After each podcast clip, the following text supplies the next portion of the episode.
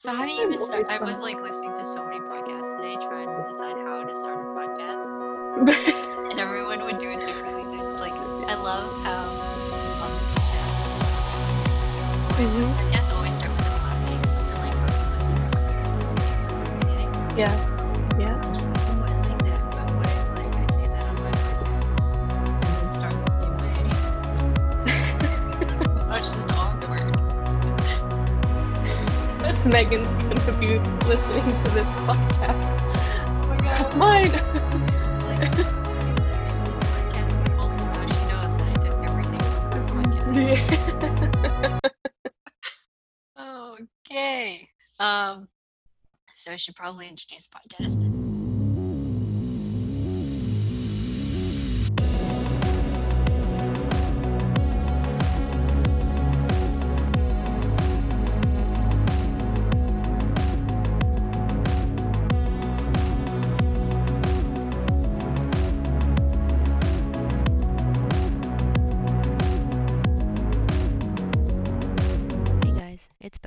This is Go From Here. Low-key, this pod is about my own journey through this crazy thing I call my life, and sometimes it gets hard. So I'm lucky enough to humbly brag about the amazing people that I've met so far and who have gotten me through it all. And I get to thank them for sticking around. Today, for the first episode of this podcast, is Kaylee. She has been like my savior through so many different relationship questions, like crying moments. We have been talking about Taylor Swift lately, so all the feels, shout out to Taylor Swift for getting COVID. Uh, so I wanted to get her on the podcast um, so she can share some insight, because she has gotten me through a lot lately. And I think that Kaylee would. Kaylee's holding her hand to her chest just for the record. Cry. She's very touched. Um, because I think that she could answer a lot of questions and, you know, give some good insight where I can't do it myself. Um, so Kaylee, how's it going? Uh, it's, it's going okay. It's better than it has been. Uh, you know, there was a bit of a rough patch for the last, what? Three weeks, maybe a month. Um, but I'm glad to say that I'm putting in the effort and things are looking up. Yay. Yeah. That's all we could ask for. Mm-hmm. Effort. I mean. So I thought, because you are my relationship guru, um, that I pulled up some questions from mm-hmm. the Let's Talk thirty podcast. Let's yeah, let's talk thirty podcast.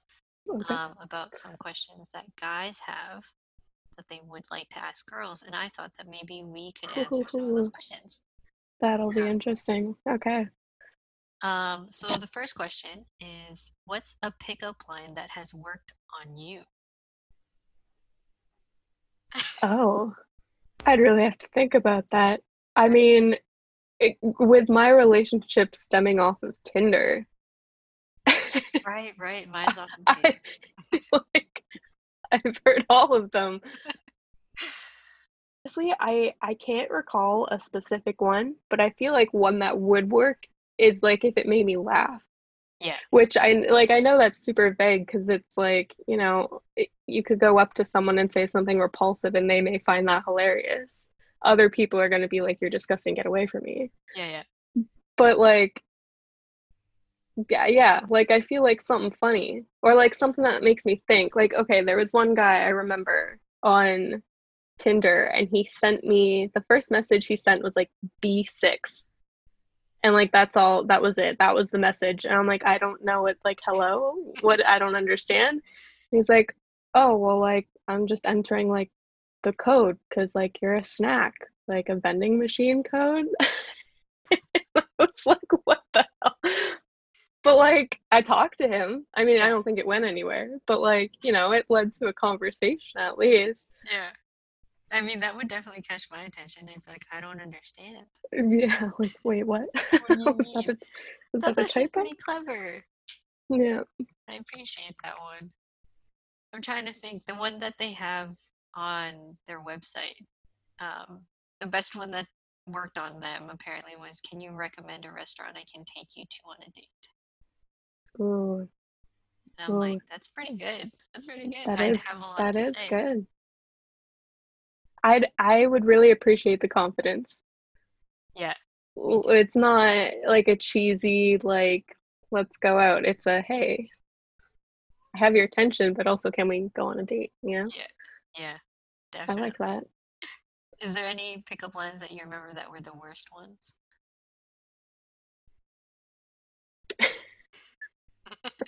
No. Now you're thinking of the worst ones. The first one that comes to mind.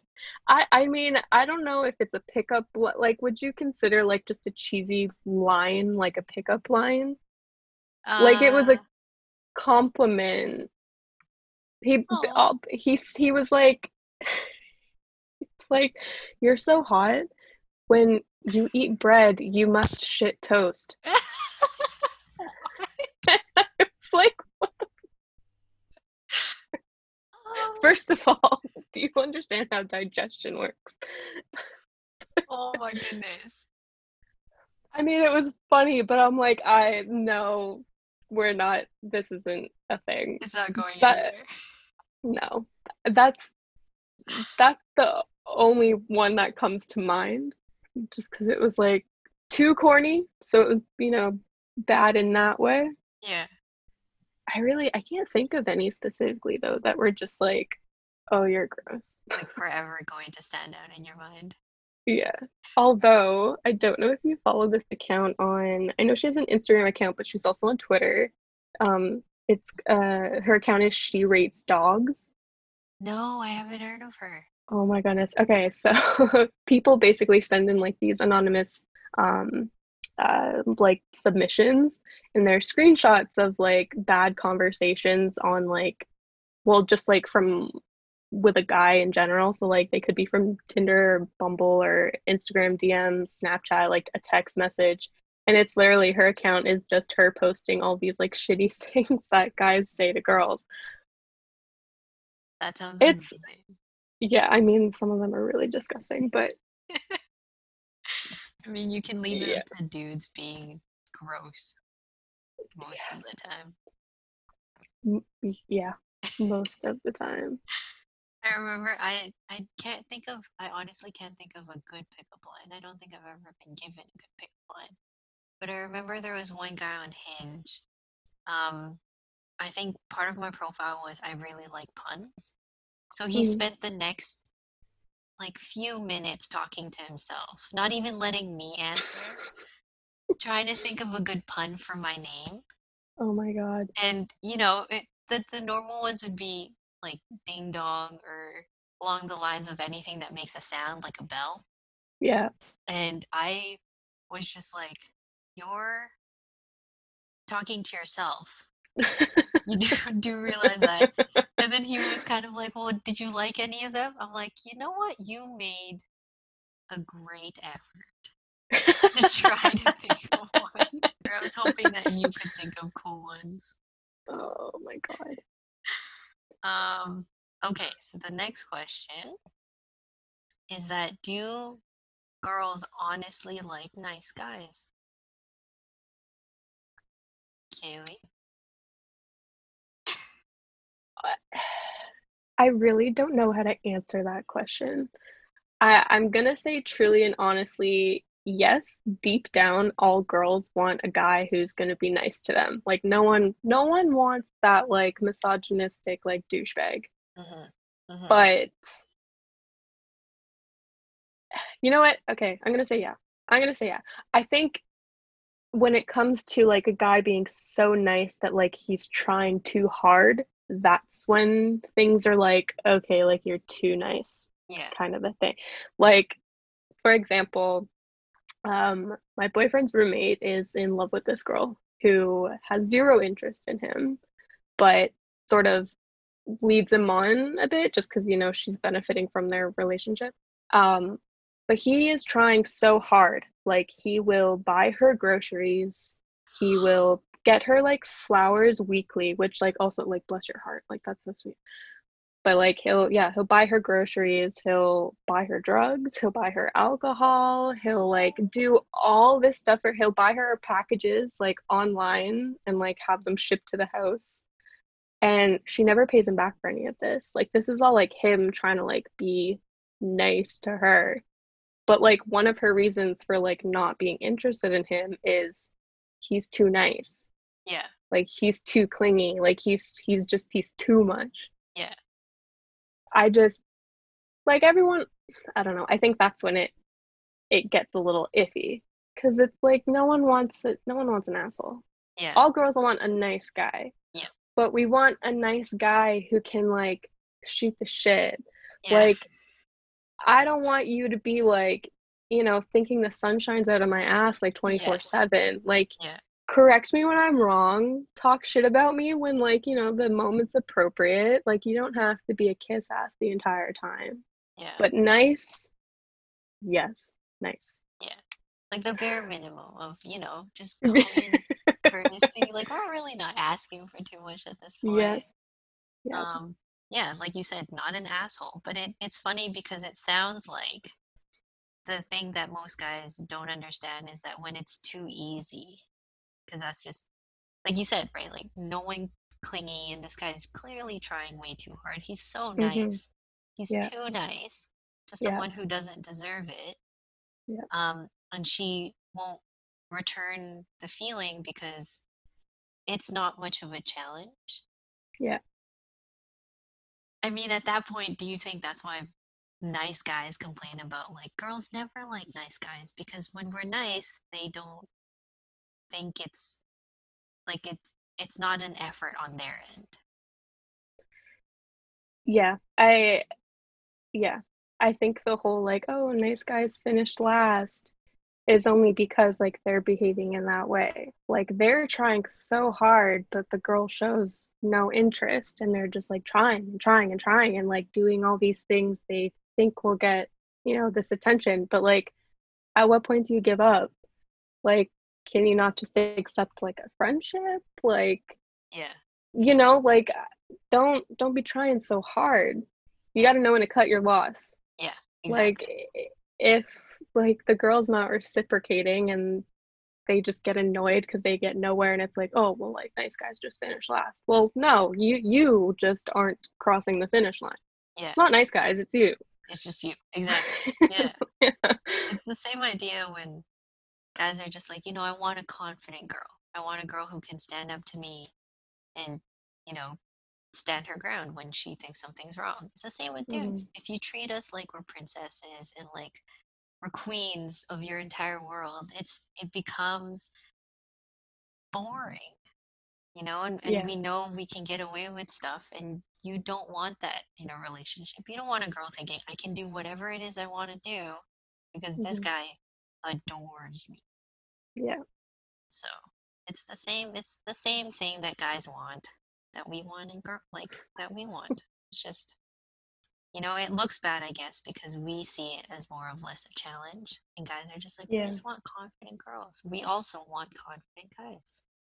Yeah, no, yeah. I think that's a big part of it, too. It's like, you're, like, none of these guys who are like, oh, like, she hates me. Like, I'm such a nice guy, but she doesn't. Well, like, are, or, like, do you have the balls to go up and be like, hey, I like you. This is why I'm doing these things. Do I have a shot? Like, are you being confident and like approaching the situation like that, or are you just doing a bunch of favors in hopes that she'll be like, oh my god, yes, I'm like I'm so into you because you buy my groceries? Like, yeah. No, it's it's confidence. It's all yeah. confidence. Yeah, see, nice guys can be confident, and then we will mm-hmm. pay attention to you, you know. Yeah. Assholes are too confident, Um, which is probably why we pay attention to them first, and then it bites us in the butt. So yeah, shout out to all the nice guys who are confident. We will pay attention. Me and Kaylee won't, but every other girl will. Yeah, probably. um. So the third question is arms or abs, Kaylee? Oh.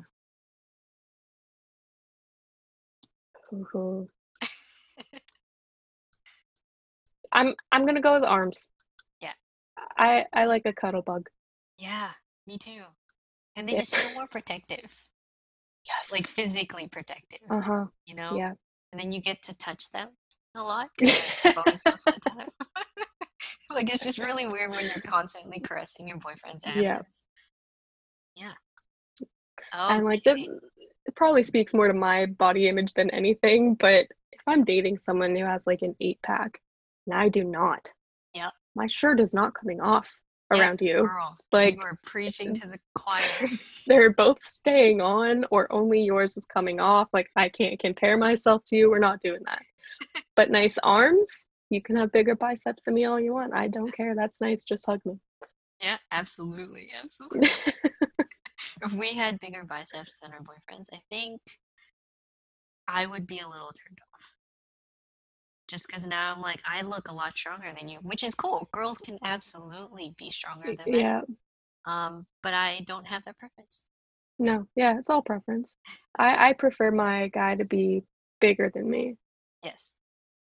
Otherwise, I feel like I, like I've always thought that I was like gigantic.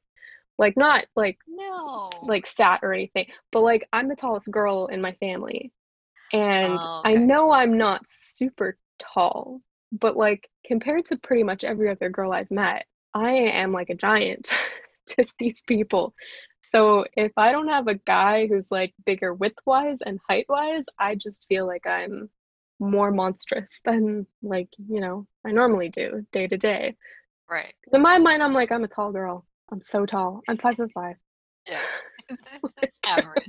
But no, I get that. So yeah. You wouldn't date anyone under five foot five? I have, and it's it's not a huge issue, but like I feel like if it's like he's shorter and then he's also like a twig, yeah, yeah, I'm like, oh no, I will suffocate you. Yeah, yeah. Like no, yeah. I might break you when we hug. Yeah, literally. Like don't I? I can't be the little spoon. Like you're designated no. little spoon. I can't yeah. do this. Oh God. Um, okay, so why do women go to the bathroom together? And does anything noteworthy happen in those meetings? In those meetings? um, I really don't know if I have an answer for that.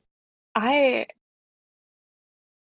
I usually just go, like, if it's, like, a group of, of, like, friends and, like, boyfriends and stuff, and it's, like, you know, the one other girl or like the two other girls are going to the bathroom, like, okay, I'll come too. So we yeah. can, you know, gossip. And I don't want to be like the odd one out here at this table, but, or like at a bar, if you're drunk, that's just standard. You just, yeah. you go to the bathroom with your friends and then you make best friends with yeah. strangers in the bathroom. But I, I really don't know why we do it. Like, is it just like a subconscious thing? I don't know. I feel like, see, it's funny. I, I'm more like you where I just go if I need to. Mm-hmm. And then if they invite me, then I go. Mm-hmm. Um, so I don't I don't know. I, w- I wish I could talk for the girls who consciously think every time I get up and go to the bathroom, I have to bring someone with me. Yeah. Um, I never really saw the benefit of it because now you have to wait for each other. You know? And then if like you don't really know each other, it's always this awkward like, so how's the weather? Yeah. Or like, how's the table on your side doing versus the table on my side? Oh God. I don't know. I don't get it. I, I was friends with a girl who was one of those come to the bathroom with me kind of people. Oh, okay. It, like even to the point where it would be like a house party at her house and she's like pissed drunk and she's like, I have to go to the bathroom. Come to the bathroom with me. And we're both in her powder room. Why? I don't know. I like, there's no meaningful conversation going. She just wanted a friend to come with her to go to the bath. Like, I, cool. I don't know. But I'm just that, like, yeah, okay. You know, yeah. Whatever. Yeah. I cool. think we just kind of unconsciously agree to it. Like, it's almost like a, a habit. The yes yeah. just comes out. Mm-hmm. Sure. Yeah, we'll come. And then do nothing. And then we come back and then separate. Like, it's this weird. Yeah. Procession. Yeah. Oh, I but, wish that answer was more exciting. But, like, I mean, anything important happened in those meetings? I think it depends. Yeah. If you're, like, the drunk girl in the bathroom who's, like, making a friend, it's not important, but, like, I've been, like, included in so many group pictures from going to the bathroom yeah. at, like, bars or clubs or whatever. But, I mean, otherwise it's just, like, the place to gossip, I guess, right? Like, yeah, it's true. Or, like, the time when you start complaining about, like, which guys are trying to dance up on you, and then you guys oh, have to yes. think of a signal. It's usually where that happens. Yeah. So, yeah, I guess we don't, like, we have our secrets, but nothing juicy comes out no. of us. I wish it was juicy. I wish yeah. I wish I knew why. But I don't know. I wonder if guys, I don't think guys do that. They're like, yo, bro, let's go to yeah. the bathroom together. Yeah. Well, that's like, oh, I know when the, like, trailer for, like, That seventies Show on Netflix is, like, I think from, like, episode one where they first meet Fez. And, like, Jackie's like, oh, I have to go to the bathroom. And then she stands there staring at Donna. Oh, yeah. Like, Donna, let's go. And then Fez is like, Eric, I have to go to the bathroom. And Eric's like, no, no, no, we don't do that. That's not, no. Oh my god, I I guess it would be kind of awkward. They already have, like, this weird thing about standing beside each other when they go to the yeah. universe, right? They're like, if there's a space, they're like, you need to take the space. Yeah. So I can't imagine having a conversation as a dude being comfortable. Yeah, I I don't know. I feel like it probably depends on the the guy. I'm sure there's some who are like, yeah, whatever. Yeah, yeah. Wieners out, but, like, what's going on? How about them Cowboys? Like, oh my god. um. Oh, oh! I do have a question now that I've the bathroom thing came up. Mm. So, why do you think that, you know, when we get ready, mm-hmm. and I'm sure, I mean, I do this to Chris all the time. We're getting ready, and he's waiting, and I yell, five more minutes, or like two more minutes, and it probably will take the next half hour for me to finish mm-hmm. what I'm doing. Mm-hmm. Why do you think we do that? Hmm. Maybe guilt? You think so? I know I always try to undershoot. If I'm like, if I'm getting ready and I know people are going to be waiting for me, I'm like, okay, it'll take me ten minutes tops. ten minutes. It's not going to take me ten minutes, but that's, like, a hopeful guess. Yeah. I'm like, this is my goal, but, like, I'm I'm I'm telling you, like, it's going to be ten minutes. But that's more of, like, a suggestion, I feel like. I'm busy. Is that your dad? My mom, I'm sorry. She's like, who is Kaylee talking to? She's losing her mind. I got those chickpea snacks. I love chickpeas. Thanks, Mom. Thanks, Kaylee's mom. Anyway. Yeah, I don't know. I mean, like, I think for me personally, it's just, like, that's a suggestion, and I want to keep you updated. So if I say two minutes, and then it takes a half an hour, and you haven't checked in again, that's your fault. Yeah. No, I agree. But no, I, I I agree with the guilt thing. I think I I'm like I'm compelled to give a time frame of how long mm-hmm. I'm going to take, even if it's a lie. Yeah. Um, but I also think maybe, you know, I would appreciate to, shout out to all the guys out there. If you want us to get ready for something, tell us the day before. You know? Yes. And then tell us what time we're going. Because mm-hmm. we appreciate when you plan something. That is amazing. Dudes usually don't do that. Oh, and then on top of that, you will have us getting ready two hours before when you said we need to go. So yep. when we go, we're all good to go. Exactly. Right? That's, that is how you do it. Yeah. It got to the point once, to well, to preface, I live in a household of, of four women. So my poor dad. But um. It got to the point where he would have to say, we're leaving at two o'clock. We're all ready by probably like two fifteen, two twenty. And we leave the house, but it's like, oh yeah, no, we don't have to be there till four. You know, we didn't have to leave till three. So like, he'll give us, he'll give us the time, but he'll also adjust it because he knows that we're still going to go over. Right. Just so sad. No, I think your dad is just being a smart man. You know, he's, he's cracked the code. Yeah. He's learned the ways. Yeah. I've gotten much better with my time, but, uh, really, what's your secret? Um, I stopped caring. Oh.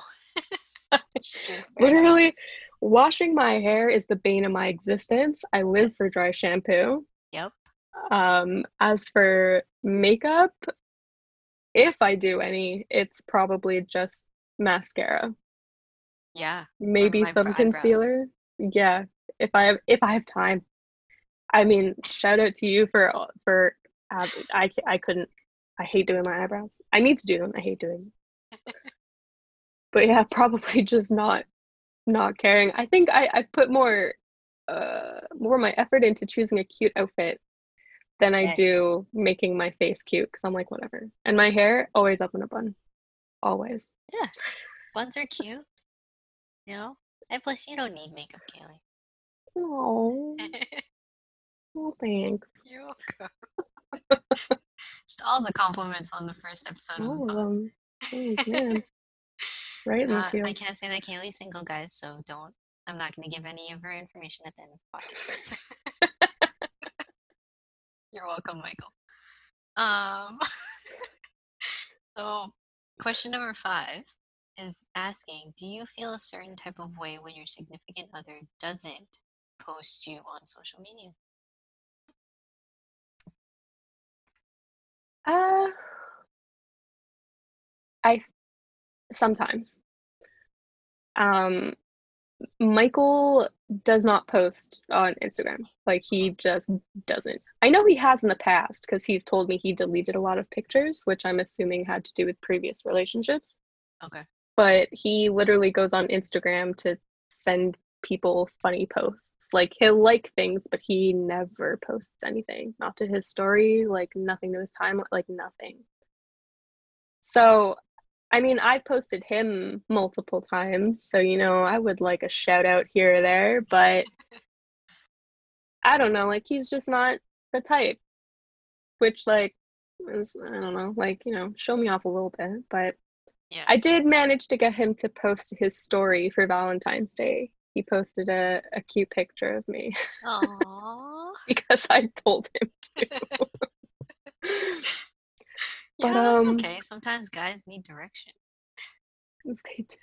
Like, you're not going to post me. It's still Valentine's Day. Everyone else is getting a shout out.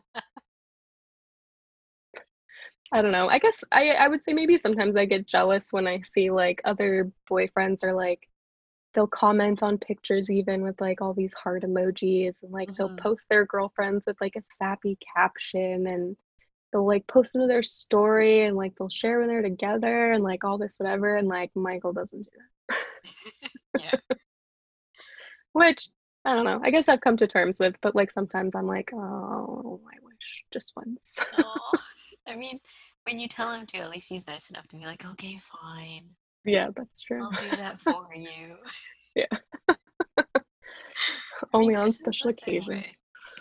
He's uh doesn't really use social media, but yeah. I kind of weirdly appreciate that. That's not how he functions. He's not like constantly, let's take a selfie. Yeah. So. Yeah. I can appreciate keeping things private. Like, that's a. I mean, like not not a secret, but. Yes.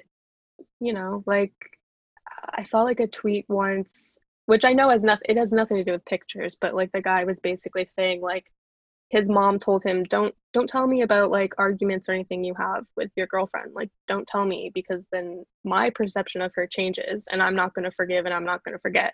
You could be good, but I'm not gonna. Yeah. So like, I feel like, you know, like if you're one of those people putting your relationship on blast and like, oh, I love her so much and whatever, and then you break up and all those posts are gone, it's like, oh yeah. Instead of, you know, suffering in silence, it's like, oh, we all know something happened. Yeah. You know. Yeah. So, I mean, I can appreciate keeping things sort of between the two of you. Like, he has no issues taking pictures with me. Like, I like having pictures. I don't necessarily like post all of them. Yeah. But I guess he's just not the type to be like, we're flaunting this all over Instagram. Okay. Yeah. No, that's fair. I, I like that about Michael. Would would it bother you if he was more into social media and never posted about you? I yeah. I think if if he was like constantly like yeah, if he was more active and like would post maybe his own like pictures, like selfies or whatever, to like his story or like to his feed, or like he was in the gym all the time, or like, you know, stuff like that, and it was like I was never there, I feel like that would hurt a little bit more, because it's like you're you're clearly active, you're yes. trying to get likes. Yes. Why can't you use a photo of us? Yeah. I so yeah I think that would bother me more. Yeah. No, I get that. I think it's it is it's what you said, right? It's a little bit of like, oh, show me off a little bit, like, yeah, be proud of the relationship, even if it is a very superficial thing. Yeah, it's still cute sometimes, you know. Yeah. No, I get that. Um, it's funny because their answer was very much a hard yes to feeling, mm-hmm. um, to have hard feelings about the guy not posting. They're saying there's no valid reason you should have a social media account and not willing to post your significant other on.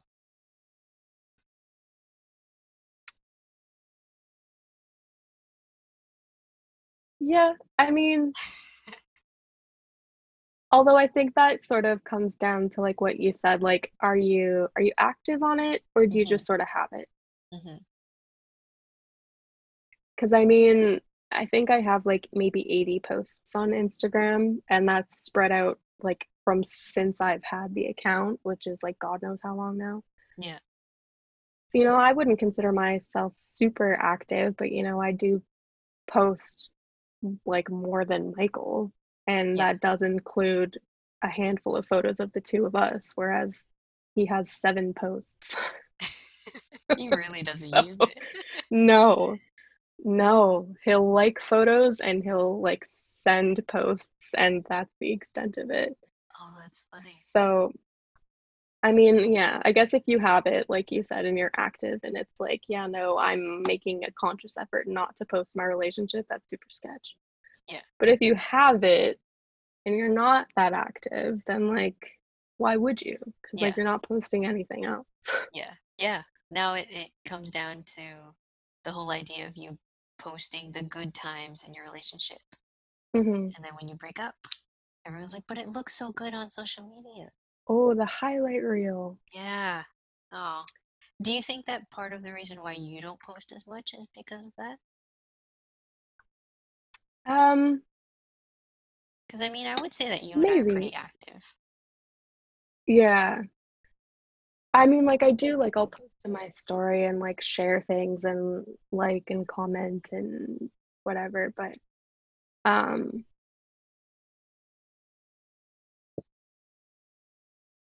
I think maybe it, it does have a a bit, although, you know what, I don't know, because from any other, like, past relationship, I wouldn't say I've shared more, um at least not on Instagram, although on on Twitter with my Um, most recent ex-boyfriend, uh, like, we followed each other on Twitter, and we would like mention each other in like posts, or like reply to like our like each other's tweets. So like going back and like seeing all those things, like especially recent, like after we had recently broke up, that's hard to look at.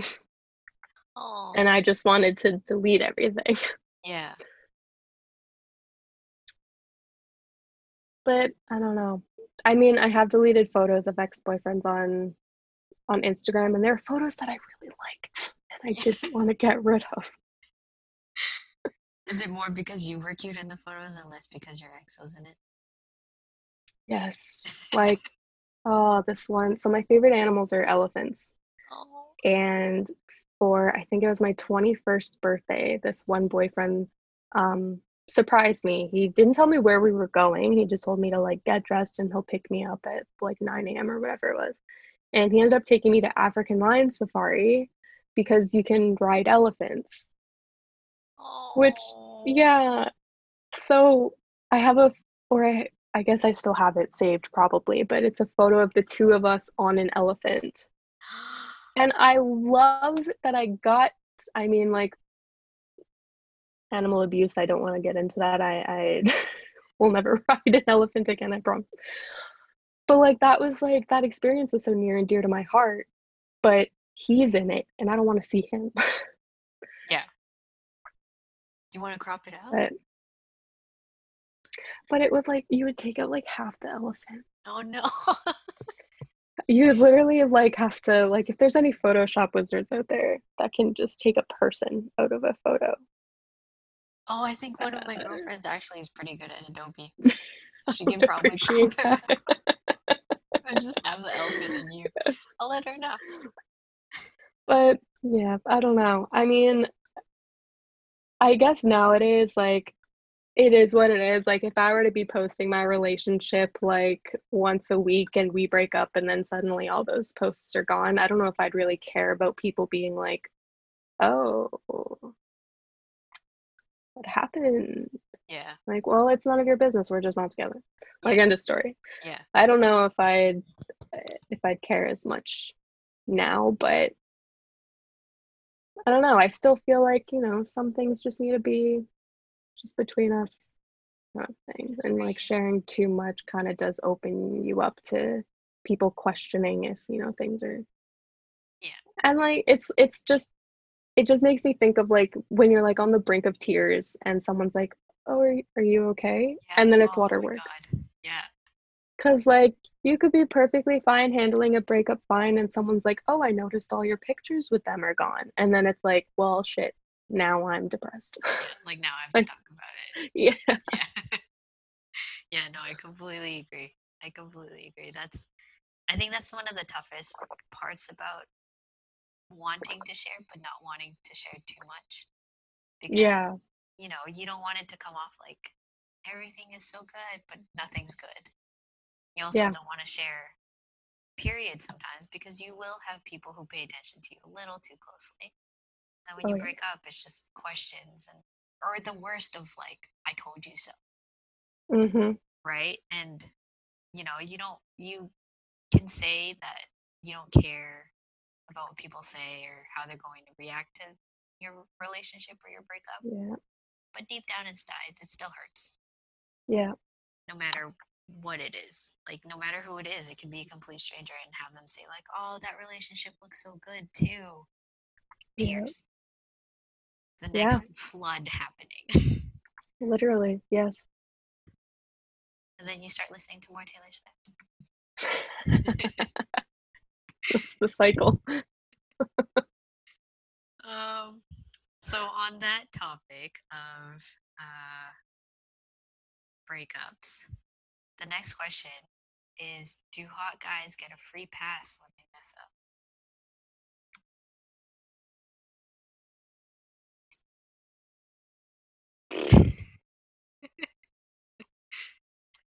I I want to say no. Oh. I think in general, I'm just the kind of person that's I, like I'm more forgiving than I should be. Like it, like that fool me once, tricks on me or whatever. Fool me twice, like it's on you. That doesn't apply. They're both on me yeah. because I I give too many chances in general. Um. I mean, I definitely have gone out. Well, there was like one guy who I would consider probably like the most attractive, and he did sort of mess up, and I did give him another chance. But I don't know if that was, I mean, I don't think it was because of his looks. I think it was just because I was like, okay, I believe you, which I shouldn't have. I should have learned my lesson many moons ago, but yeah, I wanted, I don't, I don't know. I mean, I guess if if you were dating like a really, really hot guy and you fucked up and you're like, but this arm candy, yeah, I don't want to give it up. I don't know if I would consider it a free pass, but there is probably more more forgiving, yes, than maybe you might be if you didn't find the guy super attractive. Yeah. But I mean, would you really be going, not going, sorry, dating a guy that you didn't find attractive, like your type of attractive? That's a good point. Right? So you'd be, I mean, realistically, this question is just asking is if you would give any guy a pass. I sort of do, because I don't know how to stand my ground. Yet. Learning.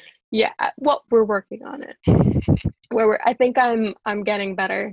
Years of working in uh, retail customer service has uh, done a lot for my um, ability to stand up for myself. Um, well, I mean, in, in the past, if like a a guy messed up, I would s- sort of be thinking, well, like, what did I do? Yeah, yeah. And if they were to come back, I'm like, okay, issue solved. Yeah. There's no problem anymore. And like sort of forgive them, because like I don't want to I didn't want to lose them in the first place. Yep. Whereas now I've sort of developed that mentality where it's like, if you don't want to be here, then I don't want you here. Yes. So goodbye. Yes, thank you. Next. But um, yeah, I guess maybe it depends on how how big the the screw up was in general, but. For me personally, I, I'd probably give more chances just just because really? That's the kind of person I am. Oh, you are a very sweet person. I say that all the time to Chris. I'm like, Haley's a really nice person. She's a good human being. And Chris will just be like, yeah, she is actually. Haley's really nice. Then we go on to this, agree. Like, Haley's really nice tangent. Well, like, are, are you going to disagree? Like... Hey, this person's really nice. Eh. She's okay. You talk um, to her every day, but I don't see the hype. That's um, I do have to ask though, because now I'm curious. What is the definition of a really bad fuck up? I mean, I don't really know. Like, I my mind, I like first thing that comes to mind. I want to say cheating, but. I have been cheated on, and I have tried to reconcile. Yeah. Which, like, why? Yeah. He betrayed, like, the, like, most basic term of your agreement. Yep. Yep. So... I mean, now, yeah, I would say, like, cheating one hundred percent, even though in the past I've been like, okay, like, one more chance. But now I would say if you're cheating on me, like, even in the slightest, like, you're flirting with someone, yeah. No, thank you. Out. No, that's wow. It. You're done. Look, we had that we're exclusive conversation, and we have not gone back to say, never mind. Yeah. So, you know, it's, it's one. That's it. It's me. Yeah. Yeah. So what is your definition of cheating? Um, I would consider flirting cheating, like, as, like, basic as it gets. Like, if you're being flirty with someone else, like, if you're violating my trust in any kind of, I guess, like, emotional or physical way, yeah, that's, yeah, you're you're cheating on me. Yeah. So it comes down to, or it sounds like it comes down to, at any point, if they feel like they need to hide it because yeah. they're violating your trust, it's cheating. Yeah. Yeah. You know? You know? Well, I remember, I don't know where I heard it or read it, um, but they were basically saying, like, if you, like, if you feel like you have to hide this from the person you're seeing, like any kind of like text message you get or send or photo or like whatever, if you feel like you have to hide it, th- there's an issue there. Yeah. If it's not something that, like, I mean, like, granted, like, in the past, I've gotten, like, random messages from guys I've dated in the past messaging me being like, hey, like, are you single? Yeah. And, like, that looks, I mean, a little bit suspect if, like, Michael were to walk by and be like, why is this guy, like, you know, who's this person, you know, wanting to, like, hook up or, like, go out or whatever. And it's like, I, like, didn't initiate. I don't know. Like, this is, like, a number. I let me block them right now. But, um, I lost my train of thought. Oh, right. If you have to hide it. Strong feelings are like, this is what happens. I put my foot down. Um, but yeah, like, if it was, like, aside from, like, some random number reaching out, like, it's not like you have, like, a constant conversation. Like, if it's, like, I'm messaging someone and it feels like I'm crossing a line by even, like, you know, yeah. acknowledging this message or whatever, that's, I mean, I wouldn't consider that cheating. It's not like, but, you know, if it feels, if it feels icky, yeah. then, like, that's, that's something that, that's an issue. Yeah. You should probably be looking into why it feels icky. Yeah. Yeah. Yeah. Yeah. No, I completely agree. I, um, I was watching, I don't remember what it was on Netflix, but it was a bunch of short stories about mm. couples in New York. And one of the short stories involved a couple who was kind of on the rocks. Um, and he was hiding something that, um, it was a very sticky situation. I'll tell you after. Um, but he would have instances where his significant other would walk by and he'd turn his phone over, or he'd mm. kind of, like, hold it close. And I think even just small, like, body reactions, like, your your yeah. body is reacting to something that you don't like enough to mm-hmm. to hide it, like, physically mm-hmm. do something to hide it, I think is something that most people don't, well, I mean, most people can't pay attention to because they don't think they're doing anything wrong.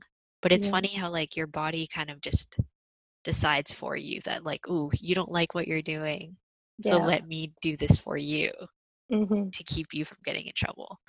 Yeah. Um, but so segueing into that, that Netflix, now I want to know your answer to this, because so the couple was on the rocks and the guy um, was actually taking care of his ex. That's what oh. he was hiding. His ex is in the story is in the hospital. And he happened to be his ex's emergency contact. Okay. So apparently his ex, like, had cancer or something super serious. Um, and the doctors would contact him every time something came up. Um, and his ex in the show was starting to get worse. And they actually asked him to be the one to decide whether or not to pull the plug.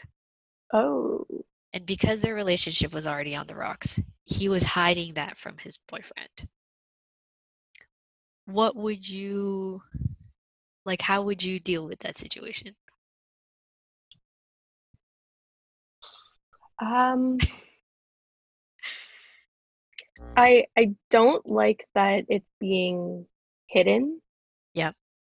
Um, I feel like if you had the trust in your relationship that, you know, you should have in general, it shouldn't be an issue, at least in in my eyes. You know, it's, you're still listed as this person's emergency contact. Yeah. Like, are you could still be friends. I mean, like, I'm not personally friends with any of my exes, but, you know, they could still be, like, a decent part of your your life. How are you gonna, like, that just sort of makes you an asshole, doesn't it, though? Like, if, yeah. if someone's like, you're my emergency contact and I'm dying of cancer, and they're like, I'm in a relationship. Yeah. Like, yeah. what? Yeah. yeah. Yeah. So, like, I don't know. Just for me personally, I'm just trying to imagine if, if one of Michael's exes had cancer, God forbid, and he was the contact and like he needed to be there to like make decisions. I trust him one hundred percent. That's his ex for a reason. Yeah. But if it was him hiding this and like turning his phone away from me, in my mind, I'm going to be like, something real bad's going on. Yeah. Yeah. And then even though it's something that I would have been perfectly fine with and like understood if yeah. it was, you know, brought up, the fact that it's, well, I've been lying and hiding about this, that's what I don't like. Yeah. No, I agree. I agree. I think it, it was an interesting situation to see portrayed because it's such an unusual thing to happen. Yeah. And then have him still hide that and have me react to it like, well, I think, I mean, why would your boyfriend? I think in that situation for me, it, it would almost have been worse if he wasn't hiding it and his boyfriend reacted to it like, this is the end of the world. You know, your ex has you as emergency contact. He's dying of a terminal illness. I don't mm-hmm. want you to see him. But because he was hiding it, you're right. Like I was, like, why wouldn't you, like at that point, you should trust that no matter what it is that you do, if it has good intentions, mm-hmm. which is saving someone's life or ending it because they requested that you do that, um, your significant other won't just up and leave and judge yeah. you for something that you're doing is a good thing. Yeah. So I, I thought that was, I was like, is that really cheating? Because I think they were trying to portray him as cheating in the show. Right. Um, because of what he was doing. But I was, I don't know, I was, I was on the fence about it because I know my reaction would be that it, at first, definitely that, oh, your, your ex's emergency contact, I think would be where my head goes. Mm-hmm. But understanding that, you know, you're the emergency contact for someone who's dying. Yeah. I kind of have to, you know, squash my very deep insecurities yeah. and understand that this is, it's because they trust you enough to do something that is difficult for anybody. Yeah. So, no. I, I could not imagine. Yeah. Well, that's a good point that you mentioned though. Like, why is the ex the emergency contact? Yeah. Yeah. That's a little weird. Yes. Like no matter Especially, the circumstance. Yeah. yeah. I, I could see if it's like relatively recent after a breakup and there's like an emergency and you know, you forgot to change your emergency contact at like work or like in your phone or whatever. Yeah. But to be at the point where this person is making the decision of if we pull the plug or not. Yeah. You know what you're doing. Yeah. You you know who you chose. This has yeah. been your person for a long time. So that's also weird. Yeah. Yeah. Right? Like there's so many questions now that you're creating in your head because mm-hmm. you don't know the whole story. And it just becomes shadier and shadier the more that you think about it. Yeah. Yeah. I need I need to know. Were they friends still? Yeah. Were you still talking all this time? Yeah. Yeah. And your significant other didn't know. So he had every right to feel like you were doing something behind yeah. his back. Yeah. That'll take a long talk or some therapy to get through if they didn't oh, yeah. split up after that. Oh, yeah. Yeah. Um, so I want to keep asking you questions, but I think this is a really good time. And we, I will just bring you back on the podcast. But I think it's a good time to kind of segue into the most recent happenings in your life, because I think if you're comfortable, yeah, um, because I think that you've been going through a lot, and I, for one, have been a very proud friend for all the steps that you've been taking for yourself, and I think it's hard, right? Like mm-hmm. I've gone through it, or am going through it, mm-hmm. um, and it's hard when you feel like you can't talk to people. Yeah. Right. And it's hard when you feel like you're all alone. And I think um, I've been trying to be as supportive as you have been for me all this time. But I know that what you're going through is scary. And it can be very like anxiety inducing. And sometimes you're just like, mm. I, I know as eager as you are, the patience is so key in yeah. these moments, because you can become so, so self-critical if you're not mm-hmm. paying attention to what you're yeah. expecting, to what your reality is. So, like I said, if you're comfortable, I was hoping that you could kind of give some insight on how you've been doing. Sure. Um, well, I guess to, you know, preface it, um, I deal with anxiety that is, uh, on occasion, crippling. Um, but have recently decided I'm taking a journey of self-improvement. Yay. Which you have been very supportive of, like from even before I decided to change my whole life around and go to therapy, very supportive every step of the way, and I really appreciate that. Oh, I hope so. Um, but yeah, it's been it's been tough. Um, I've dealt with this sort of crippling anxiety in the past, and have been told by people like, you know, you should figure this out. And I never really did. I never really got to the root of the problem. Um, I did start taking medication, which helped. Mm-hmm. Um, but I never, I never learned how to handle it. I, you know, medication works for me. It works for a lot of people. And I don't mean to like say this and like hate on anyone who, you know, solely relies on medication, but like, I didn't, I didn't want that to be my crutch. Right. Um, So as of the last few weeks, I know um, you have gotten many an, an essay uh, text message um, with me having some, some struggles, some issues. I'm on the struggle bus. But, um, you know, it all started, I did some reflection and decided I was coming up with rules for myself because I wanted to be a more positive person, which... That's not really panned out that well.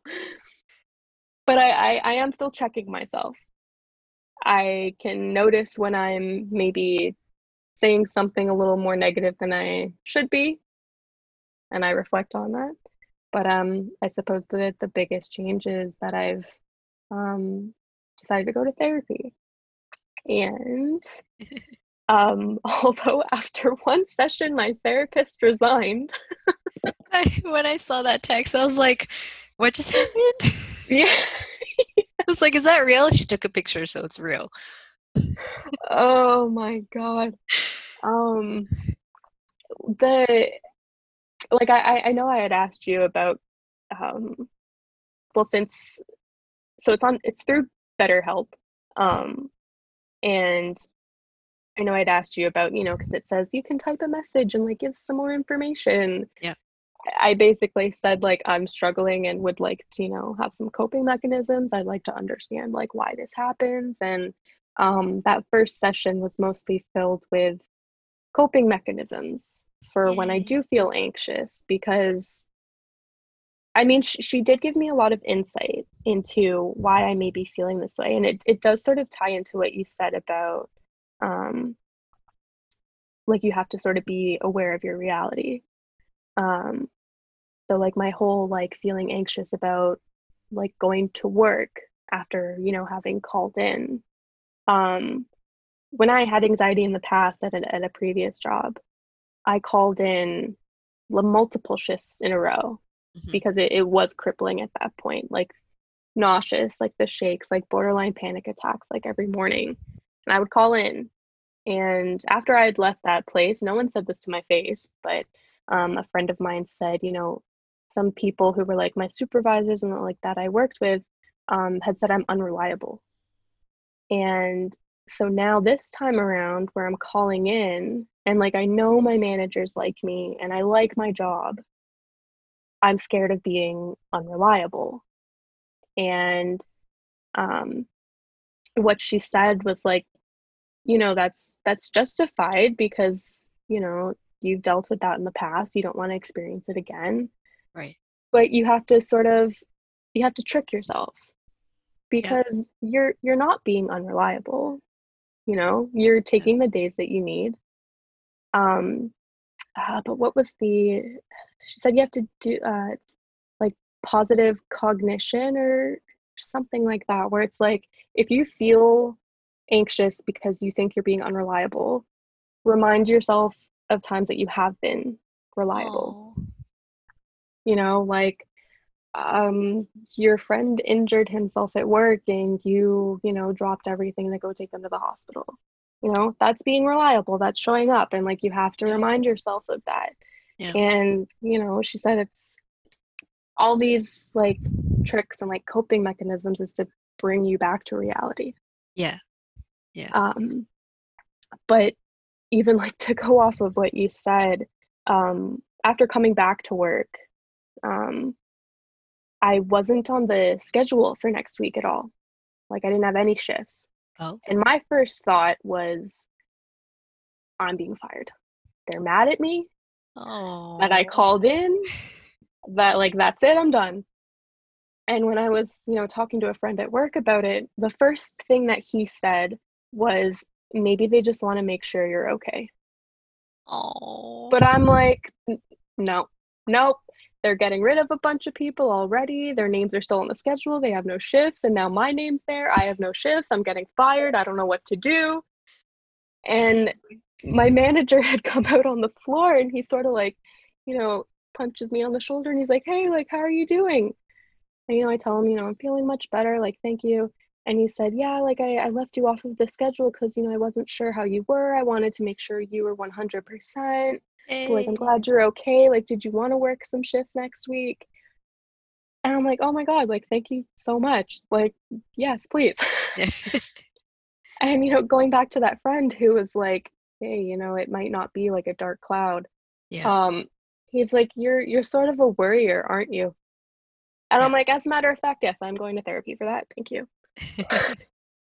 But like, that's just it. Like it, my reality is people aren't going to like anything that you're doing and yeah.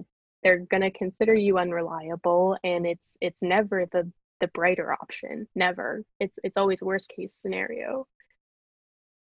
And, you know, these, these coping mechanisms that she talked about, I found have already really like drastically helped. Oh. Um, so like most of what she, she gave me were um, like grounding techniques, which I feel like you've mentioned to me before. And I know I've had like another friend where I'm like, hey, I'm really anxious. And she's like, do a grounding exercise. And I'm like, shh, okay. But like nothing's ever really, really helped. Um, okay. But um, one in particular that she she gave me was um that like the making a list. So like she said, for example, go through the alphabet and for each letter name a fruit or oh. name like a chocolate bar or like a, a car brand or like something you can find at like your place of work. Like go through and list something so it'll bring you back to reality.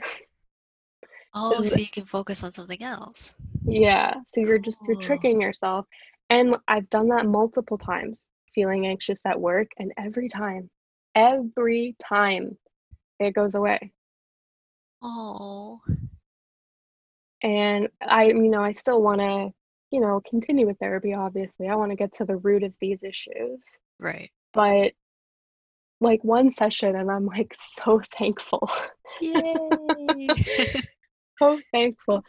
Um, because, you know, she compared anxiety to diabetes, which I also have, which I'm I'm not sure if she knew that. I feel like that was not part of my, you know, prerequisite what's wrong with me, you know, questionnaire. But um, she said, you know, anxiety is something you can learn to control. Like diabetes, you know, you can you learn to control your insulin and your blood sugar. You right. can learn to control your anxiety. And I feel like, you know, we've taken, we've taken a, sl- a small step. Yeah. So there's still like people that give me anxiety, okay. which I don't, I don't know why, and I don't want them to, but anytime I like see their name typed out or hear their name or think about them, like my heart races. And I find myself doing that grounding activity. Right. Be like, what? It's good. It's just the anxiety monster. You tell them not today. Yep. Um, but yeah, I'm I'm really excited to see where this goes. I, I am real upset that the, the counselor quit. Yeah, I know. Me too. How are you going to help me so much yeah. in one hour and then be like, peace. Bye. Yeah. I mean, I'm oh sorry I quit. Oh my God. I, yeah, I, I, I told, uh, I told Michael about that. I sent him the screenshot and he's like, what did you do? Nothing. It's like one, one session and she's like, can't do it anymore, huh? And I'm like, oh my God. I had oh, like sh- one mommy issue problem and like that was like as deep as it went. Okay. Oh my God. She realized her real true dreams, Kaylee. The ones that she mentioned and invited you to. Oh my God. Yeah. She tries to recruit me to Texas and then helps me and leaves. Maybe that's all part of the plan. You know, slowly. She does have a private practice down there. She mentioned that to you? No, she has it like listed in like her little um, uh, like get to know me sort of like info oh, blurb, okay. like under the, profile. the yeah. Uh, You're one of the chosen. I still haven't gone in and, and requested a new one. But she wished me good luck with school. She was Aww. like, best of luck. I'm like, oh my God. Thank she you. reached I love out. you. Come back. Please stay. Please don't go. I'm so happy that you are having a really good moment with therapy. Um, yeah. Like I said, I think, I mean, you've heard me say this over and over again. I think therapy should be something everyone mm-hmm. should try. It's not a thing for everybody. Yeah. I totally understand. But, you know, it's helpful. Even yeah. if you just try it once and you realize I can do this on my own. Yeah. I'm a perfect human being, which is a lie. Mm-hmm. But, you know, at least you can tell yourself, I tried therapy, didn't like it. Yeah. Um, I am curious, though, because you are saying that you just started therapy. Yeah. What made you decide to do that, to take the big step?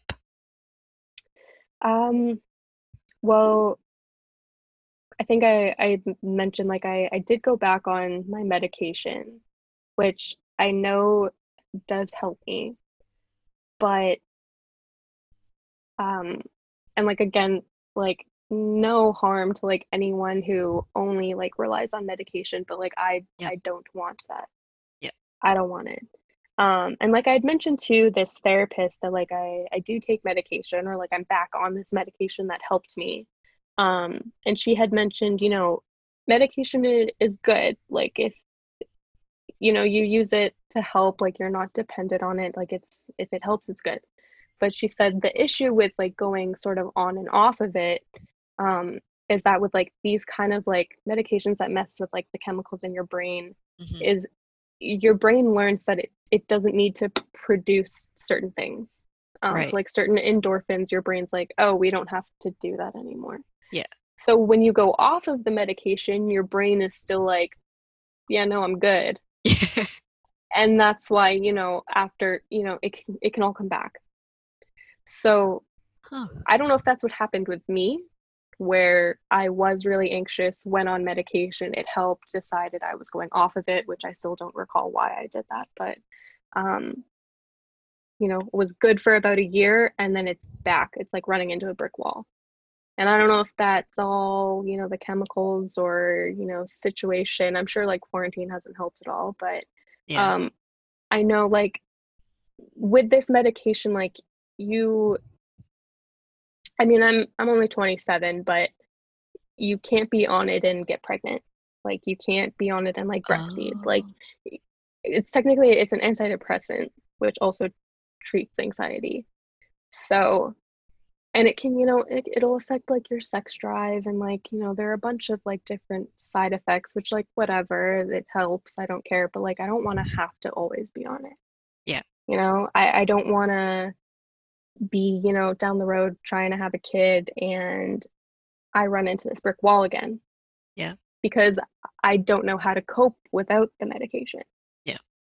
And I mean, granted, I I did go a year and, you know, felt really good, but what if every time it's like you're off the medication one year down the road, we're like back at square one.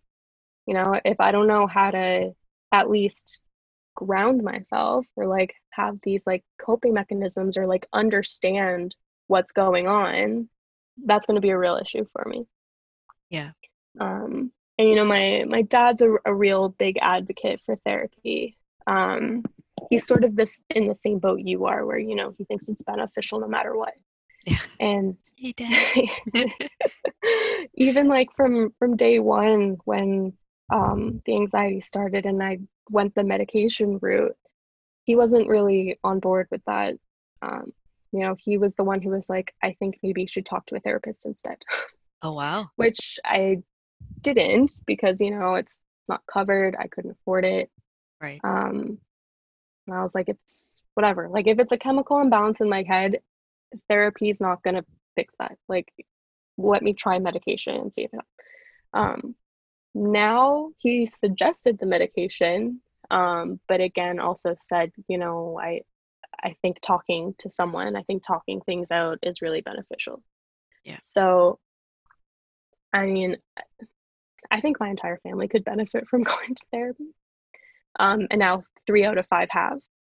Um, but, Good for but you even uh, my um my middle sister is she's struggling with some anxiety issues now as well. Although like she's on the same medication, so I'm not sure what's going on with her. But oh. you know, these grounding techniques that I were given, as soon as I finished, you know, I sent her a bunch of voice messages and I'm like, here's what she told me, try this next time.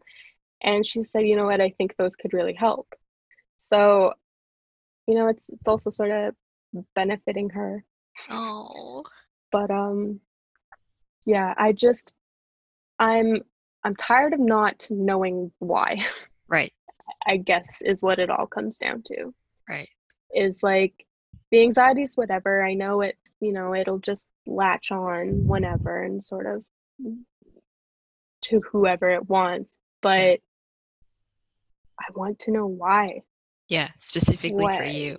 Yeah, like yeah. I, why does this person give me like a panic attack? Like why? They yeah. mean nothing to me. Yeah. I'm not friends with them. I yeah. don't talk to them. They're not in my life except for like maybe an hour, like once every three weeks. Like this is not someone significant at all. So like, why does it matter? Yeah. And I would just like to get to the bottom of why it happens and how can I prevent it or how can I deal with it if it comes up again? Yeah. And I mean, so far, at least for like why work stresses me out sometimes, I have an explanation for that. And I get it and it makes sense. And now I have, you know, coping mechanisms to deal with it if I do feel anxious and um, like ways to go about my day to sort of try and prevent it, you know? And that's just one session. Yeah. So, you know, even if I decide to only do therapy for like a month or two, you know, one session helped so much. I yeah. really want to see what more can do. Yeah. And, you know, I'm, I'm excited. Yay. Would you recommend therapy to a friend? Yes. Yeah. Um, I mean, I, I know um, I have a lot of friends, you included, I, especially, that like I can go to and I can vent to and And I feel like I can get a lot of my emotions out. Yeah. Which is, is therapeutic. It's, you know, it's almost like journaling. Like I can express myself and it's good to get those things out. But no one, I mean, like you come very close to a therapist. Like oh. it, I don't. Thank you. That's such a high accolade. But like no, no one can really be like, you know, like the gist of the response is sort of like, that sucks. I get it. Take yeah. your time. Yes. N- no one can really be like, okay, well, like, let me ask you this. Or like, what about this? Yeah. And like, okay, well, next time this happens, let's try this. Yeah. And although like, I appreciate the support and, and, you know, the ability to express myself and like, let all of these emotions out, which I'm sure is sometimes way too much for people. Um, that's just not enough. Yeah. And, uh, you know, friends, obviously, like they'll vent to me too. And like, I, I try as best I can to be supportive, but like, I'm, I'm not a therapist either. Mm-hmm. I, I, if you're continuously feeling this way, there's, I don't know what to tell you. Yeah. You know, I'll, I'll be here to support you and, and try to motivate you and, you know, whatever you want to do, I'm here, but yeah. Venting can only do so much. I think talking to a therapist, someone who understands the behavior. Yes. Um, you know, I mean, like not everyone has issues, I think, as significant as maybe yours or, or mine, but like just, just getting to the bottom of of some of like people's behaviors, I think would benefit, would benefit everyone. Yes. Even just to like, uh, for example, my, my dad went to therapy um, after his brother passed away. And I mean, grief is something a, a lot of people can handle on their own.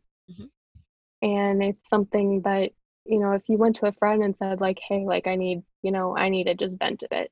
No one's going to be like, no. Yeah. But no one can compensate for like going to a therapist and like giving you those coping mechanisms or um, just they're professional listeners. Yes. You know, it's, yeah. it's their job to, you know, sort of rake through what you're saying yes. to find the, the like behavioral, you know, problems or like the, the reason behind and like, this is what we can do to maybe prevent that. Like, I think that no matter how small the issue is, I think therapy would, would, yeah, benefit everyone. Yeah. Even just like, you know, like anger, like if you have some anger management, talk to a therapist, man. Yes. They can fix you. Yes. Yes. And I mean, even if it, you don't want to see it as fixing, right? Like a lot of people I find when I talk about therapy, um, they dismiss it because they're just like, well, I think I'm fine. Like I can control mm-hmm. it or I can handle it on my own. Fine. That's great. But I think what you're doing might not mm-hmm. be the most efficient way of handling it. Yeah. Right. And sometimes the way that you handle it may be hurting other people. Mm-hmm. You don't see it because you think you're perfect. But yeah. the people you're hurting kind of hate your fucking guts. So yeah. it would be kind of nice if an unbiased stranger would maybe open your eyes. And and I get it. Most of the time, people who are completely opposed to therapy will go in and think this is just hogwash. And, you know, it's just an excuse for some people to say, like, this is why I'm super fucked up and I'm going to therapy mm-hmm. for it. So accept me more. It's not like that. Yeah. You know, like you said, it's it's a better understanding of why you specifically as a human being react to things that you don't understand why you do that. Yep. Um, and I think, it, I mean, you put it so perfectly where, you know, thank you for the compliment. I try my best, but I think I learned the best from you because you honestly, like I, there are moments where I'm just like, I don't know what the fuck. It's like my thoughts are spinning and my, my, palms are sweating and, you know, like the bare minimum of, of bare minimum of um, a panic attack. Yeah. And I'll text you and immediately just like calm. No, it, like just knowing that I texted you calms yeah. me because yeah. you give me the support that I need in that way. Yeah. But, you know, sometimes it's not... It's not a bad thing to admit that your friends and your family only go so far, yeah. right? And they give you very specific support. You know, mm-hmm. like I go to my mom when, you know, I make inappropriate jokes. And she thinks they're hilarious because my mom is very inappropriate sometimes, you know? I would never go to my mom, like you said, with with one of your friends and their mom. Don't tell me the things in your relationship that you're going yeah. through because my bias will be forever lasting. Yeah. Right? Would never tell my mom about relationship stuff. I tell yeah. you and I tell some of my other friends because I trust you that way. Yep. Yeah. But you know, like when I reply to you about stuff that you're going through, I will always be, um, I don't want to say careful, more just, I, I, I want to be respectful of yeah. you, your feelings, the other party's feelings or whatever. So it'll never come out like I'm giving you a solution. It's yeah. just me listening. Yep. Right? And as much as you want to vent, sometimes, which is ninety-nine percent of the time when you're venting, you're kind of looking for help. Yeah. Right? You're looking for a solution to the problem that is now eating you up inside. Yeah. Right? And when you talk to, albeit a stranger, this stranger, luckily enough, can help you because they don't care who it is that you're talking about. They don't know yeah. who this person is, right? They're not thinking of hurting someone else's feelings because the only feelings that they care about and are listening to are yours. Very yeah. solely focused on the individual. Mm-hmm. And it'll always be solutions that are intended from love or from yeah. the goodness of their heart, right? Because they don't want you to be hurt. They don't want the other person to be hurt. Yeah. And sometimes as your friend, you know, you're my friend first.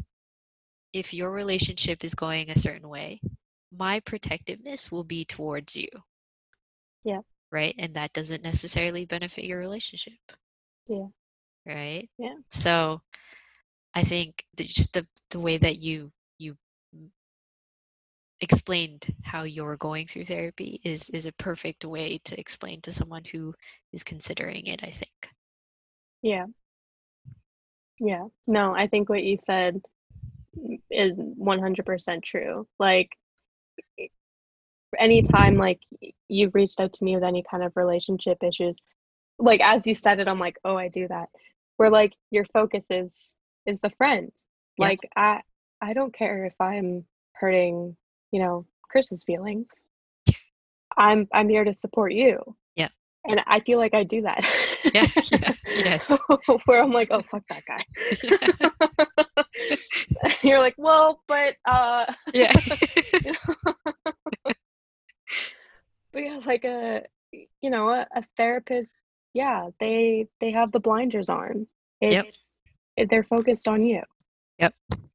And, you know, if you were going to them for, you know, relationship issues, They they don't they're not gonna, you know, watch what they say because they're they're worried about, you know, crossing a, a line or um you know, like, oh, maybe I said too much. Like, n- no no they're gonna lay it out all on, they're gonna lay it all out on the line for you. Yeah. And I think that's that's what a lot of people need. Yeah. Sometimes. Yeah. Um even just for just for clarity's sake. Um like when the my one session when she asked about my mom and then sort of circled back to, you know, you know, she could, she could might be a reason that that might be, you know, one reason you have anxiety. And like, I, I sort of like had that thought in the back of my head, like not, not to the point where I'm like, oh, it's her fault. But I'm like, you know, I do feel anxious sometimes trying to talk to her. And then as soon as the therapist is like, yeah, you know, I think maybe she's maybe part of the reason, just, you know, a small part. Yeah. Light bulb. I'm like, oh, oh. Because, you know, I, I complained to to one friend about how, like, I, I feel nervous if I have to call into work. I, I get anxious about telling my mom oh. because she's the type where it's like, you know, unless you're laying in bed dying, you should be at work. Right. Yeah. So, you know, her response was, oh, like, I'm I'm sorry it's like that. Which, like, thank you. I'm sorry, too. But then this therapist is like, oh, so sh- she causes some anxiety. Like, I mentioned an instance in my childhood, and then it circles back to, and now it's it's happening again. So, yeah. hmm, maybe that's, you know, a thing. And it's like, yeah, you know, no one would have ever said that to me. No, no one, you know, like the, the one friend who's like, oh, that's too bad. She's never going to be like, you know, I, I don't think that's okay. Yeah. And I mean, I guess some friends have the balls to be like, you know what, flat out, no, that's not right. I don't agree. Yep. Um, but even still, like, no one's giving you answers. No. Yeah. We're and, just giving and, you our opinion. Yes. Yeah. It's all, it's all opinion. Yeah. And it's like you said, it's still like, you know, trying to protect your feelings. Yep.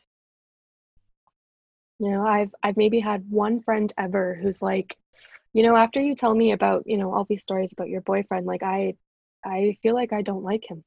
I, I've, I've had one friend say that, one friend, and then I sort of clarify my rant, and they're like, "Oh, okay, I get it." Yeah.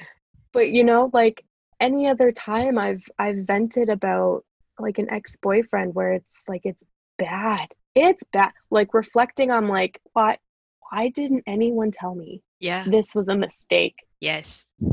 But no one does. Nope. Whereas if you were talking to a therapist and you're like, yeah, we get into an argument and every time he gets mad, he punches a pillow right in front of me. They'd be like, that's a red flag. Yeah. Like, leave. Yeah. Do you what see it? You it's floating. It's up there. Yeah. Right? You'd be like, ooh, that's an issue. Whereas your friends are like, oh, that's not good. Maybe talk to him about it. Yeah, yeah. Like, what? Yeah. Why do, what do we have to talk about? Yeah. What do you mean? Oh my God. Talk to him about it. And that's always going to be the thing, right? Like, I mean, I do too. I'm just like, maybe just try to communicate. And then I think about it. I'm like, do I really want her to communicate right now though? Yeah. Like, is that the solution in this very moment that makes sense? No. Yeah. But that's the response that makes sense. Yes. Because what else do you say? You, you like, I don't know. I don't know. I mean, sorry, my laptop is dying.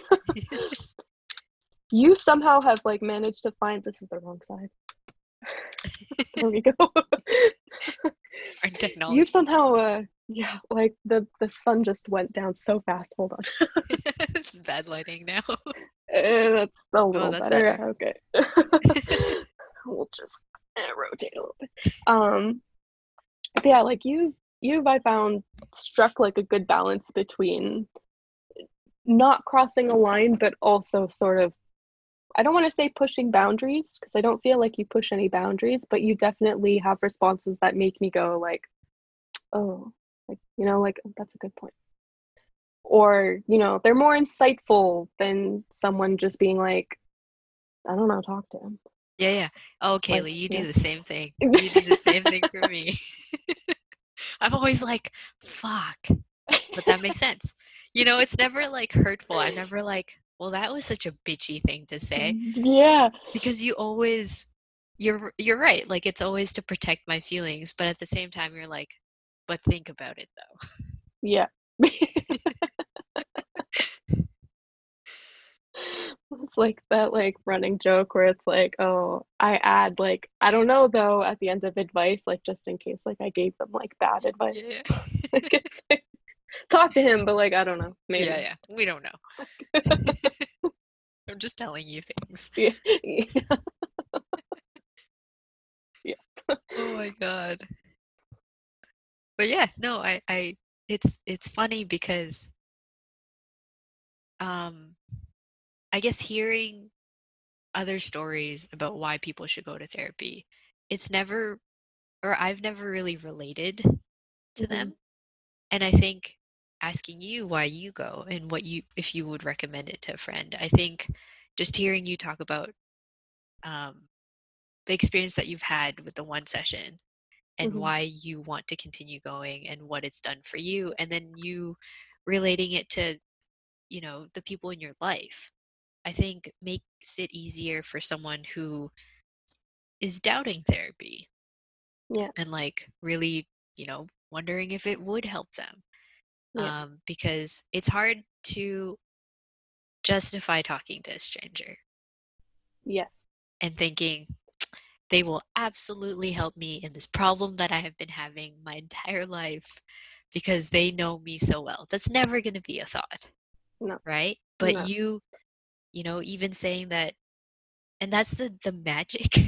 They have magic ears when they can pick out a tiny thing about your childhood and then go, hey, by the way, so remember when you complained about that thing last week and now you said it when you were like three? You might want to think about that. And I'm like, I didn't even know I was only three. Yeah. You know? Thanks for bringing it up. Childhood trauma sucks. Yeah. Um, no, but I really appreciate how you explained it. I'm glad that, I mean, I knew you would, you know, this is why I brought you on the podcast, because I knew you would say it better than I did. But yeah. no, that's, I'm really, really, really happy that you're having such an experience with therapy. Yeah. I, I'm just glad, honestly, that the first time did go so smoothly. Um, like, I like I think I mentioned to you, like, talking to strangers about it, it gives me anxiety. Mm-hmm. It's like a catch twenty-two. Like, mm-hmm. you have anxiety, you need to talk to someone, but talking to someone gives you anxiety. Like, yeah. it's it's hell.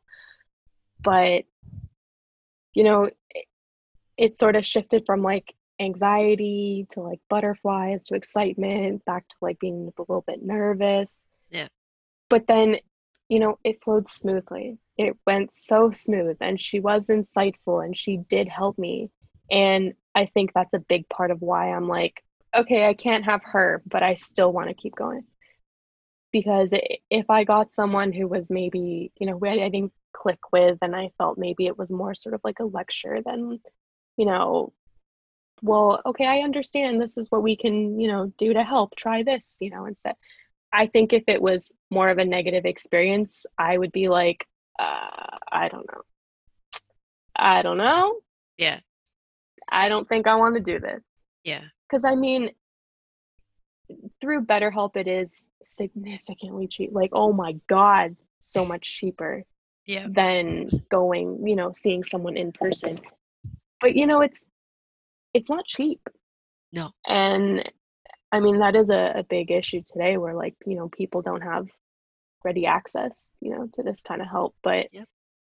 you know, if I'm paying this much and I have these, you know, massive expectations, if the first time is shit, like, you know, in my mind, I'm like, I just paid all this money.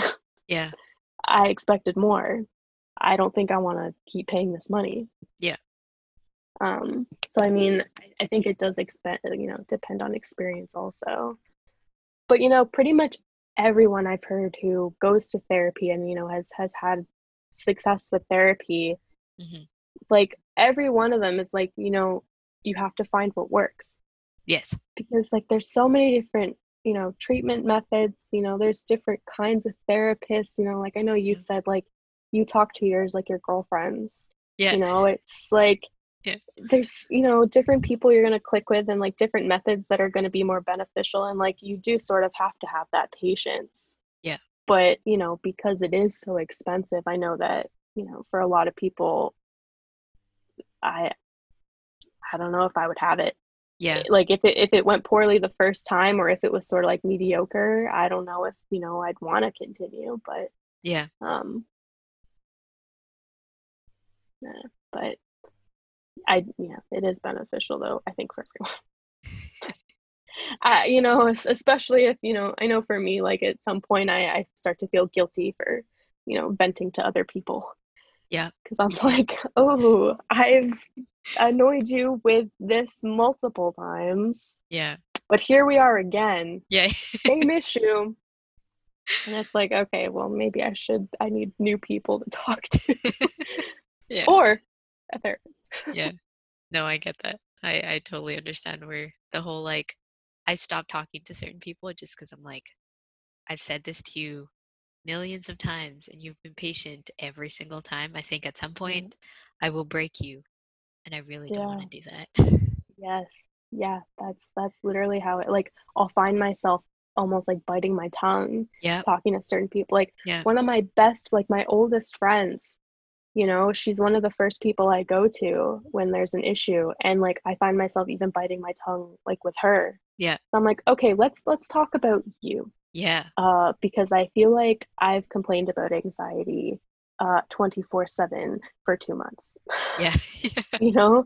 Yeah. And it's like, I, I want you know, that I want you to comfort me, but also, you know, I've said this so many times now, like, yeah. you know, you get that guilt. Yeah. But, you know, you can repeat yourself hundreds of times to a therapist and they're yeah. going to be like, yep, uh-huh, I hear you. Yeah. Yeah. And give you solutions every single time. Yeah. You've mentioned this for the fifth time now. This must be significant. Yeah. yeah. yeah. Instead of like, oh, yeah. yeah. I noticed that you like talking about this. I don't, but thank you for pointing it out. No. um, I had something to say because you pointed something out. Our trains of thought tonight are, we're getting so excited. Yeah, I, I I've lost my my train of thought like three times. um, damn it! It was a really good train of thought too. It was a good question for you because you said it, and I was like, oh. But I'm listening so intently that I actually forgot. See, another thing that Megan Batoum put in her podcast, by the way, it, they've mentioned all her guests are really um, enthusiastic, but they all kind of compliment each other when they're on her podcast. And the thing mm-hmm. that sticks out for me that they, I think almost all of them always point out with each other is that um, they'll compliment her first and say she's a really good listener. And then she'll mm-hmm. say the same. And then they'll they'll all kind of say to each other that it's just, you know, I always have questions or there's something more that I want to say after you talk, but because mm-hmm. I'm listening so intently, yep. I forget what it is that I wanted to say to you because I'm like, yep. I'm just paying attention to everything you're saying. Yeah. I mean, we're such good listeners, Kaylee. That's the issue. We can't help we're it. We're just too good. um. So we have actually been talking for what, like two hours now? Almost? Almost, yeah. yeah. Oh, wow. um, this is why I love talking to you, and I text you. I basically text this girl every day, so um, I don't want to take up too much of your time, and plus, I don't know what to edit, so this is now going to become a two-hour-long first episode. So I'm just going to be like, what the fuck, Mel? Like, welcome to the podcast. Two hours of your day just gone by because me and Kaylee are so interesting. It's um, the rush hour. Right? In Toronto traffic? Yeah. No problem. Not an issue. I do want to end this podcast by saying thank you for being my first episode and for being such a good friend. Um, everyone that I asked had such overwhelming responses, including yours. And I am super thankful that you were like, yes, I'll do it. Let's do this. I really wanted you on my podcast because, like I said in the beginning, you have gotten me through so, like, I can't, I don't even have the word for the amount of times that you've gotten me through um, challenges and just kind of like me being in my head and mm. crying in public when I don't know what to do anymore. Oh my gosh. Um, so I feel the exact same way. So I wanted to ask, because your journey into therapy has sounded so good, and I'm so, so happy for you.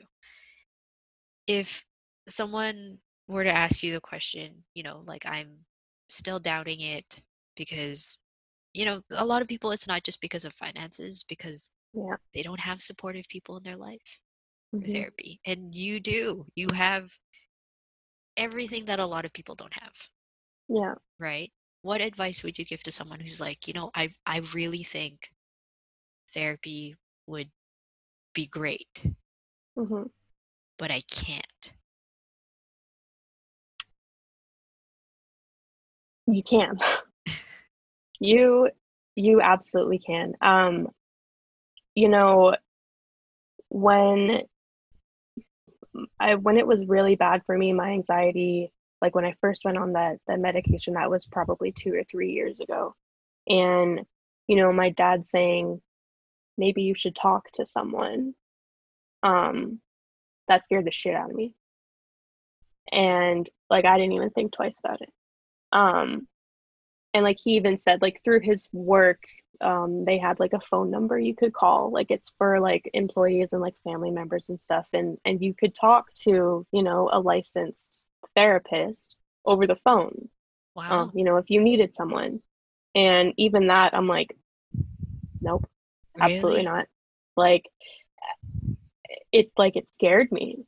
And, you know, I, um, I just decided, I'm like, I'm, I'm going on medication. I'm going to see what happens. Um, but like, I never considered therapy again. I was like, I'm fine. We're good. I'm fine. Um, so I think for someone who's considering it, but on the fence, mm-hmm. um, if you've gotten to the point where you're like, yeah, I don't know, maybe, then like you, you should, like you're, you're ninety percent of the way there. Oh. Um, 'cause if you're, if you're someone, you know, who was like me, where you're like, no, absolutely not, I can't do that. I don't know if you'll, you'll get the benefit out of it. I don't know if you'll be as open to maybe suggestions or like, you know, different sort of techniques that, that they may use. Um, but if you've gotten yourself to the point where you're like, I don't know, maybe should I, I don't know. Yeah. Then you should, you should, yeah. you're like, you're, you're there. And like, uh, I think a lot of it is a, you know, a mental game. Yeah. Because it, it is nerve wracking. Like you said, you're talking to a stranger. Yeah. And they're, you know, I mean, not necessarily the first time you talk to them, but, you know, eventually they're going to want a deep dive. You know, yeah. There's going to be a lot of things that come out that maybe you didn't want to talk about or, you know, were afraid to talk about. But, you know, this is someone who's here not to judge you.